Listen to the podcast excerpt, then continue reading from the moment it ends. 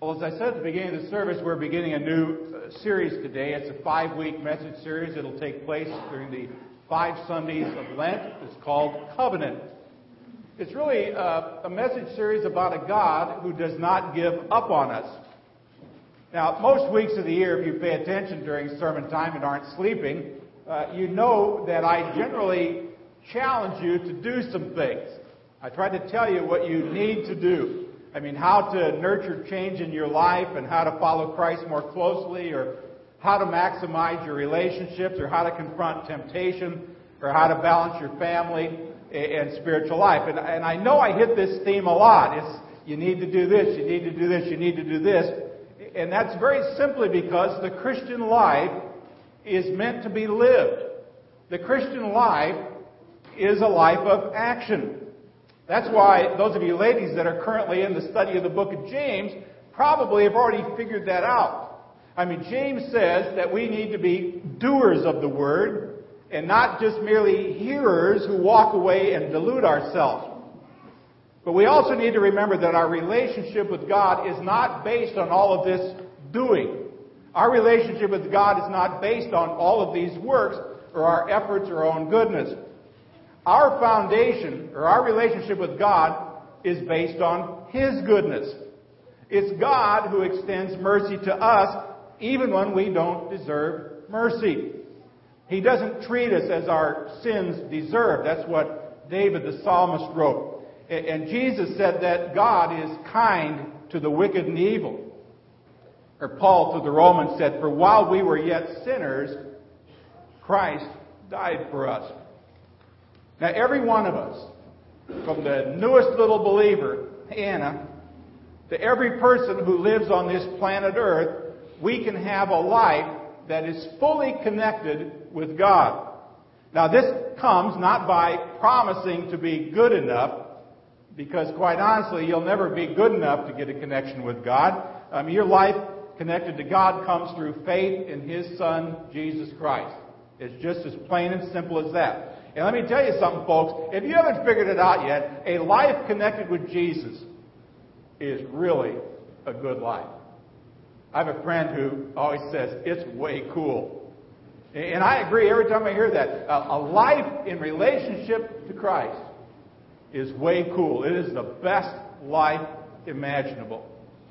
Now, the paradox is that it's nothing you achieve, it's nothing you earn. Rather, it's something you receive. It's a gift of God. and I can't help but be reminded of that through baptism this morning because it talks about how God gives. I mean, God draws people in. God calls people by the Spirit. God is the one who creates that spark of faith in that little one. I mean, God is always the one who's doing it. God is the giver of every perfect gift. Romans 6 says, The wages of sin is death, but the free gift of God Yet that the free gift of God is eternal life through Jesus Christ our Lord. And the further paradox of this whole thing is that when you receive this life, and when you begin to live it out day by day, fully connected with God, you are empowered to receive a whole lot more than you ever believed. But the primary focus of this series, Covenant, is not what you can do for God. The primary focus is what has God done for you and what is God continuing to do for you. Now, this first covenant we're going to look at today is found in Genesis chapter 9. If you have your Bibles, we're going to get to that. Uh, it's, it's kind of the tail end of the story that everybody knows. I mean, pretty much everybody knows the story of Noah and the ark.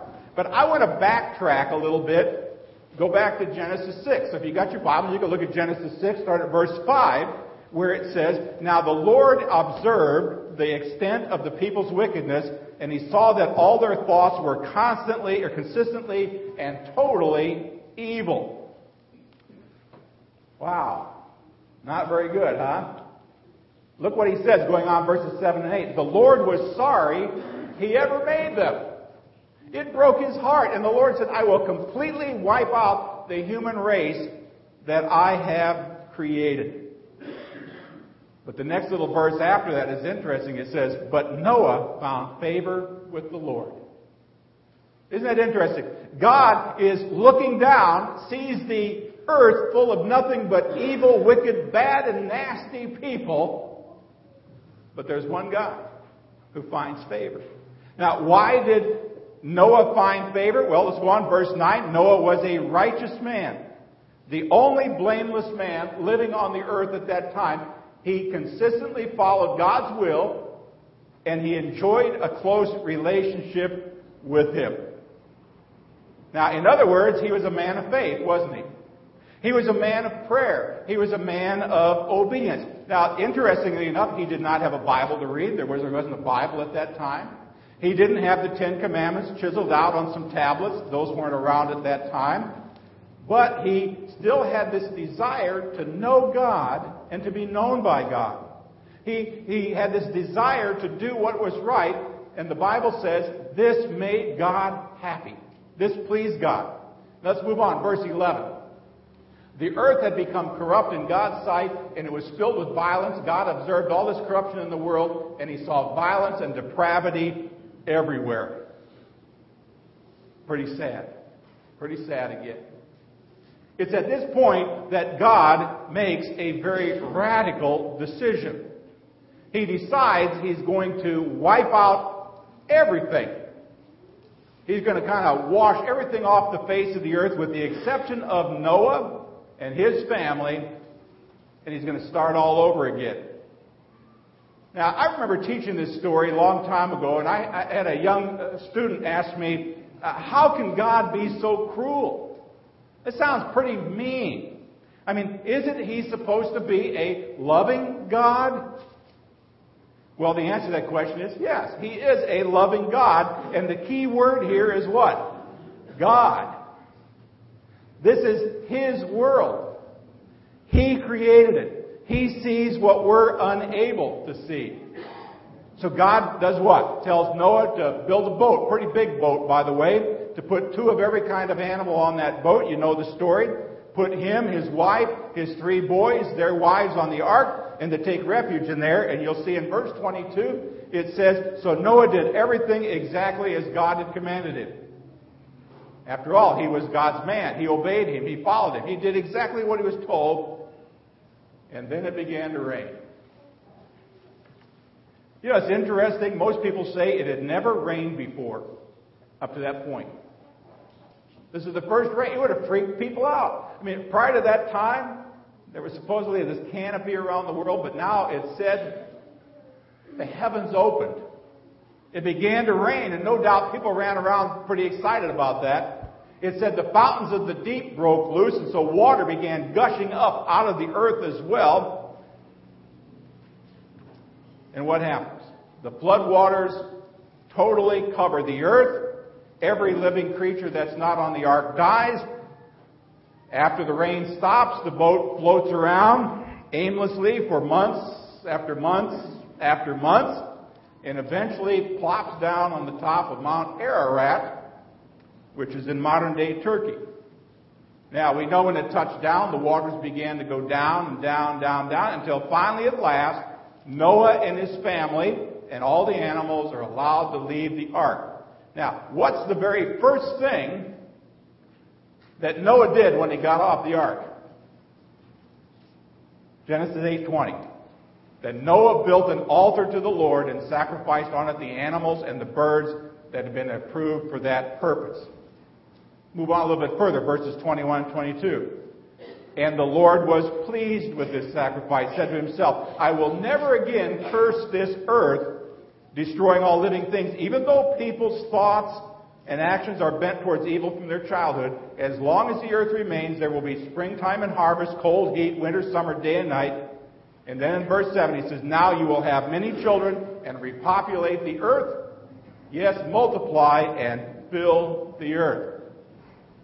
That's the background. That's Noah and the ark. That kind of takes us right up to where what Jimmy read to you before. I'm not going to recap that, but I just want to touch back on really about the last part of what he read, and it's this, where God said to Noah, This is a sign of my covenant with all the creatures of this earth. I like that. I am making a covenant. Now, as you read your scriptures, there's all kinds of covenants in the Bible. Sometimes it's a contract, you know, an agreement between two parties. For example, it'd be like if Bobby and I made this thing, and I'll say, Bobby, I'll give you, uh, you do this, and I'll do that, but if you don't keep your end of the bargain, I'm not going to keep my end of the bargain. That's a kind of a contract, a covenant. But that's not the kind that God made here. The kind of agreement that God's making is this. He says, I am giving you my word, no matter what happens, I will never ever destroy the earth and everything that's living in it.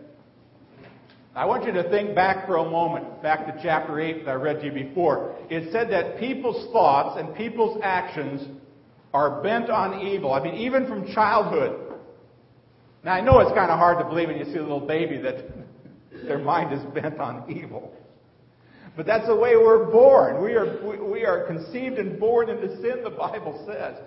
And in spite of that, he's saying, pretty much acknowledging that, that the world is probably going to get messed up again because of sin. He said, I'm going to make an agreement with you. This time, he said, I'm going to deal with you in a totally different way. And what I want to do in our time remains just to share three ways there's three things we need to keep in mind. Here's the very first thing. First of all, God's covenant. This never ending covenant with Noah reminds us that God has put the ball in our court. Put the ball in our court. Anybody ever remember singing a song by a guy named Laurie London? He's got the whole world in his hands. okay, those of you remember, it, we're going to sing. I'll get us going, okay? He's got the whole world in his hands. He's got the whole world in his hands. He's got the whole world in his hands. He's got the whole world in his hands. Then it goes on. He's got you and me, brother. In his hands, he's got you and me, sisters. In his hands, he's got you and me, brother. In his hands, he's got the whole world in his hands. Don't you feel better for doing that? Know, that's certainly true. I, I remember that song. I think I was in grade school and that was number one song. You know, back in the Stone Age, and kids in the back, they don't know what that song's all about. But see, God does have the whole world in His hands. God is in control. But there's a sense in which God has actually put the world and the control in our hands. He says that he will not intervene in the future the same way he intervened in the past. No matter what direction this takes. He's saying, I know how people are. I know the condition of their hearts, but I'm going to let human history now run its course. Now, what does that mean? That means that sometimes there is going to be evil on the loose. There are going to be people who devote their lives to doing nothing but evil. There are going to be people like Hitler and Stalin and Amin and Hussein and Ahmadinejad, all those kinds of people. They're going to be oppressive regimes. There will be persecutors, and the world is going to suffer their actions. But at the same time, there's also going to be good on the loose. There will be people who devote their lives to doing nothing but good. And because of their devotion, the world is going to actually become a better place. That's kind of why God put the ball in our court. See, God's covenant with us, never again to destroy the earth and all these things, means that we are now responsible for making this place safe and, and secure and making a, a better community here right now. We're responsible for taking care of one another. That's what God asks us to do. Take care of one another. We're responsible for helping the weak. We're responsible for standing up to the truth.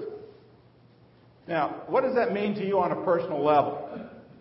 Well, it also means that God will allow your life, your individual life, just to run its course. He's going to let your decisions run their course. He's put the ball in your court. It's up to you to take responsibility for your life in the direction it goes. Now, when people do things that aren't right in the sight of God, guess what? God does not come down and squash them like a bunch of bugs. He gives them the freedom to make their own choices. He gives them the responsibility then of also living with their consequences.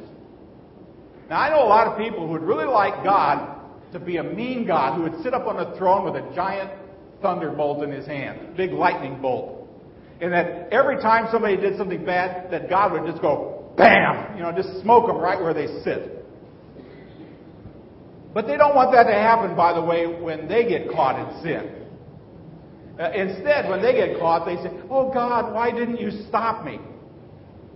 Well, the answer is He doesn't stop us because His never again covenant means that He's placed the world in our hands, our lives in our hands. We're responsible for what we do. Here's the second thing His covenant teaches us, that, and it's that God is willing to give us a second chance. Before uh, Noah lived, there was a guy named Enoch, and uh, we don't know much about him. And about all we do know about him, we find in Genesis chapter 5. It said that he lived about 365 years. And I think in the old King James Version, uh, it said that, you know, Enoch walked with God and then was no more, for God took him. I, I remember reading that when I was a kid. It's like, what? he's 365 years old. He's out having a walk with God. And then it's almost as if God says, Enoch, you know, we're closer to my house than yours. Let's go home. He obviously was a, a pretty good guy. Now, when you stop and think about it, he could have done this with Noah, right? I mean, Noah was like the last good man on earth. The rest of the world was, as God said, totally evil. God could have said, you know something, Noah? You know, we kind of come to a stopping point here. Uh, why don't we just call it quits? How about you and your wife and your three boys and their wives? Why don't you just come with me tonight and then we're just going to put an end to this altogether? Now, guess what? God could have done that, but God didn't. Instead, He says, let's try it again. We're going to give you a giant do over. Do you ever get a do over in life? Kind of a neat thing uh, though Noah and his three, through Noah and his sons and his three sons and their wives, the human race was literally given a second chance. And he did this, I'm going to say it again, even though God knew that people's thoughts and actions are bent towards evil from childhood. He knew that Noah and his family uh, couldn't make a perfect world, but he was willing to give them a second chance to make a better world. Now we know that way back in Genesis chapter 1 that when God created the human race, He had a plan for His creation. His plan was that from Adam and Eve on, that everybody would come to uh, learn to love Him and honor Him and serve Him and obey Him and glorify Him. But what do we know? His creation has rejected Him over and over and over again, yet God has chosen not to close the door on them. God continues to love people. It's a love that knows no bounds. You all know John 3.16. You probably recite it forwards and backwards. For God so loved the world that he gave his only begotten Son that whoever believes in him should not perish but have, ever, have everlasting life. And so through Noah, God gives the human race a second chance. Through Jesus, he gives you a second chance. Now, I told you other night when we were looking at the story of Judas. I don't know. I, I, got a, I got a little bit of reaction on this, not only from people who heard this message, but I got it from people who listened to it online. When I said, "Who is the person in this church most likely to be a Judas?" Remember that question? And I said the answer is me. If I fell, people would go, oh my gosh, the pastor? But see, if we don't see ourselves in that story as capable of falling, we miss the point. You know, I think about this story here. The, the point here, don't make the mistake of reading about Noah and only seeing the part about bad people being destroyed. That's not the point of this story at all. The point of this story is that God was not willing to give up on people. He wasn't ready then. God is not ready now. He will give you a second chance whenever you need a second chance, and He will give you a second chance even when you need more than one second chance. I mean, God is a God of mercy. God is a God of forgiveness. God is a God of second chances and third chances and the God of new beginnings. And that's included in the covenant that he made with Noah. Here's the third thing. He's also willing to put that promise in writing. I don't know if you've ever made a business deal with someone who wanted to come to an agreement with you but didn't want to put it on paper. Now, I go back to the days when I watched my grandpa make handshake deals in a bar in Staplehurst, Nebraska. But I know we're not living in those days anymore. In fact, uh, you know, a lot of people, you know, if they were saying to you today, well, we don't need a contract, after all, we're just friends, I'll tell you, that's about as bogus as saying, let's live together. We don't need to bother to get married. You know, or they say that, well, we can make a deal because after all, we're brothers in Christ. We can trust one another. And I think anybody who's ever heard those words spoken know what often happens next. The deal gets changed. Uh, promises aren't kept. Somebody's left holding the bag. It's one of the first lessons that entrepreneurs learn. Don't do business with anyone who isn't willing to put it into writing. Now, when God made this covenant with Noah, this is what he said in verse 13 I have placed my rainbow in the clouds. It is the sign of my permanent promise to you and all the earth. When I send clouds over the earth, the rainbow will be seen in the clouds, and I'll remember my covenant with you and everything, and with everything that lives. Now, I hope you understand what God is saying there. He doesn't need that rainbow up there to remind him of his promise. It's not as if without the rainbow, God forgets one day and decides to wipe out the whole face of the earth. What God is saying is the rainbow is my signed contract to you. It's there for you to see and to make sure I'll see it too. So every time it rains, it's as if I am signing my signature in the sky. You see the rainbow and you know I'm going to keep my promise. See, God's put all kinds of other promises in writing. We find them scattered throughout the pages of the Bible. And just like you can trust God when He says, never again will there be a flood that will destroy all life, you can, you can take God to the bank on every other promise that He's written because He's got to put it here in writing. You can trust Him when He says, all who call upon the name of the Lord will be saved. You can trust Him when He says, if we confess our sins, He's faithful and just and will forgive our sins and cleanse us from all unrighteousness.